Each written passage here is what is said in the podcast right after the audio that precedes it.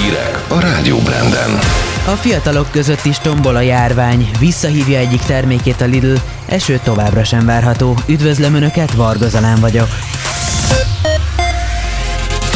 A fiataloknál is lehet súlyos lefolyású a koronavírus, ismét erre figyelmeztet az országos tisztifőorvos. Müller Cecilia elmondta, hogy egyre több a beteg, és így egyre több embert kell kórházban kezelni. Kiemelte, rövid idő alatt lélegeztetőgépre kerülhetnek a fertőzöttek, köztük a fiatalok is. A magas számú 179 elhunyt között több olyan fertőzött is volt, akinek nincs alapbetegsége. A szakember nagyon fontosnak nevezte a járványügyi szabályok betartását, valamint azt, hogy a kontaktusok számát a lehető legalacsonyabbra szorítsuk. Lazul az emberek fegyelme, egyre többen mellőzik a maszkviselési szabályokat, hívta fel a figyelmet az operatív törzs ügyeleti központjának vezető helyettese. Tegnap 525 emberrel szemben intézkedtek. Kis Robert emlékeztetett, március 8-a óta kötelező a maszkviselés valamennyi közterületen, és tilos rendezvényt vagy gyűlést tartani. Közben folyamatosan oltanak, több százezren kapták meg a védőoltást ezen a héten, mondta a Nemzeti Népegészségügyi Központ járványügyi osztályvezetője.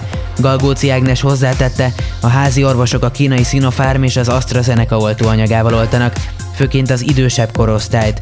Az oltópontokon pedig a Pfizer és a Sputnik vakcina is elérhető. Telefonos csalók próbálnak banki adatokat szerezni az OTP ügyfeleitől, közölte a pénzintézet.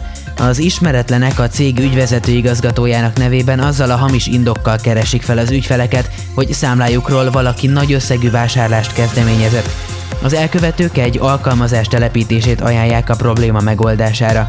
Ehhez hasonló hívások más bankok esetében is előfordulhatnak, ezért akit ilyen ügyben keresnek, azonnal szakítsa meg a beszélgetést és hívja fel pénzintézete ügyfélszolgálatát. A mobil szolgáltatók ügyfélszolgálatait csak meghatározott esetekben lehet felkeresni március 22-ig a járványügyi korlátozások ideje alatt. A három magyarországi szolgáltató közölte, személyesen kizárólag informatikai és eszközjavítással kapcsolatos ügyeket intézhetnek a felhasználók. A számokkal kapcsolatos kérdésekre vagy vásárlásra továbbra is az applikációt vagy a webes felületet javasolják. Március a vastagbélszűrés hónapja. Az emberi erőforrások minisztere arra bíztatja az 50 és 70 év közöttieket, hogy vegyenek részt a lakossági szűréseken. Kásler Miklós közösségi oldalán felhívta a figyelmet, Magyarországon a vastagbéldaganat a második leggyakoribb mindkét nemet érintő daganat típus, amely évente körülbelül 10 ezer megbetegedést és 5 ezer ember halálát okozza. Libamájat hív vissza a forgalomból a Lidl, mert az hamarabb megromlik, mint a csomagoláson szereplő dátum. A visszahívás a 180 g-os Régius kézműves libamáj egyes adagjaira vonatkozik. Az intézkedés a fővárosi és Dunántúli üzleteket nem érinti. Az érintettek listáját az áruházlánc internetes oldalán és a Nébik honlapján lehet megtekinteni.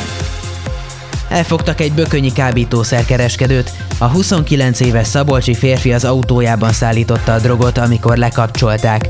A készenléti rendőrök marihuánás cigarettát és kokaint is találtak nála, a lakásán pedig további drogüzleteket alátámasztó bizonyíték is volt. Közben letartóztattak egy tótkomlósi drogkereskedőt is, a békési férfi is egy közúti ellenőrzésen bukott le. Ecstasy, speed és marihuána is volt nála, és a drogtesztje is pozitív lett. A gyanú szerint a díler fiatalkorúaknak is adott el kábítószereket. Időjárás. Csütörtökön még sok felé napos lesz a reggel, de délelőtt északnyugat felől egyre több felé beborul az ég, és feltámad a déli délnyugati szél. Gyenge eső délután északnyugaton, néhol északon alakulhat ki, az északi hegyekben este nem kizárt a hószálingózás sem. Napközben 5-11 fokot mérhetünk. Pénteken néhol esősen indulhat a nap, délután pedig záporok alakulhatnak ki. A leghidegebb északkeleti tájakon hajnalban vegyes halmazállapotú csapadék, átmeneti havazás, havas eső előfordulhat. Délután észak felől szakadozik a felhőzet, kisüt a nap. Élénk többfelé erős, északon helyenként viharos lesz a nyugatira forduló szél. Az enyhe hajnalt követően délután 9-14 fok valószínű. A szerkesztő Varga nem most köszöni a figyelmet. Híreket hallottál. Itt a Rádió Branden.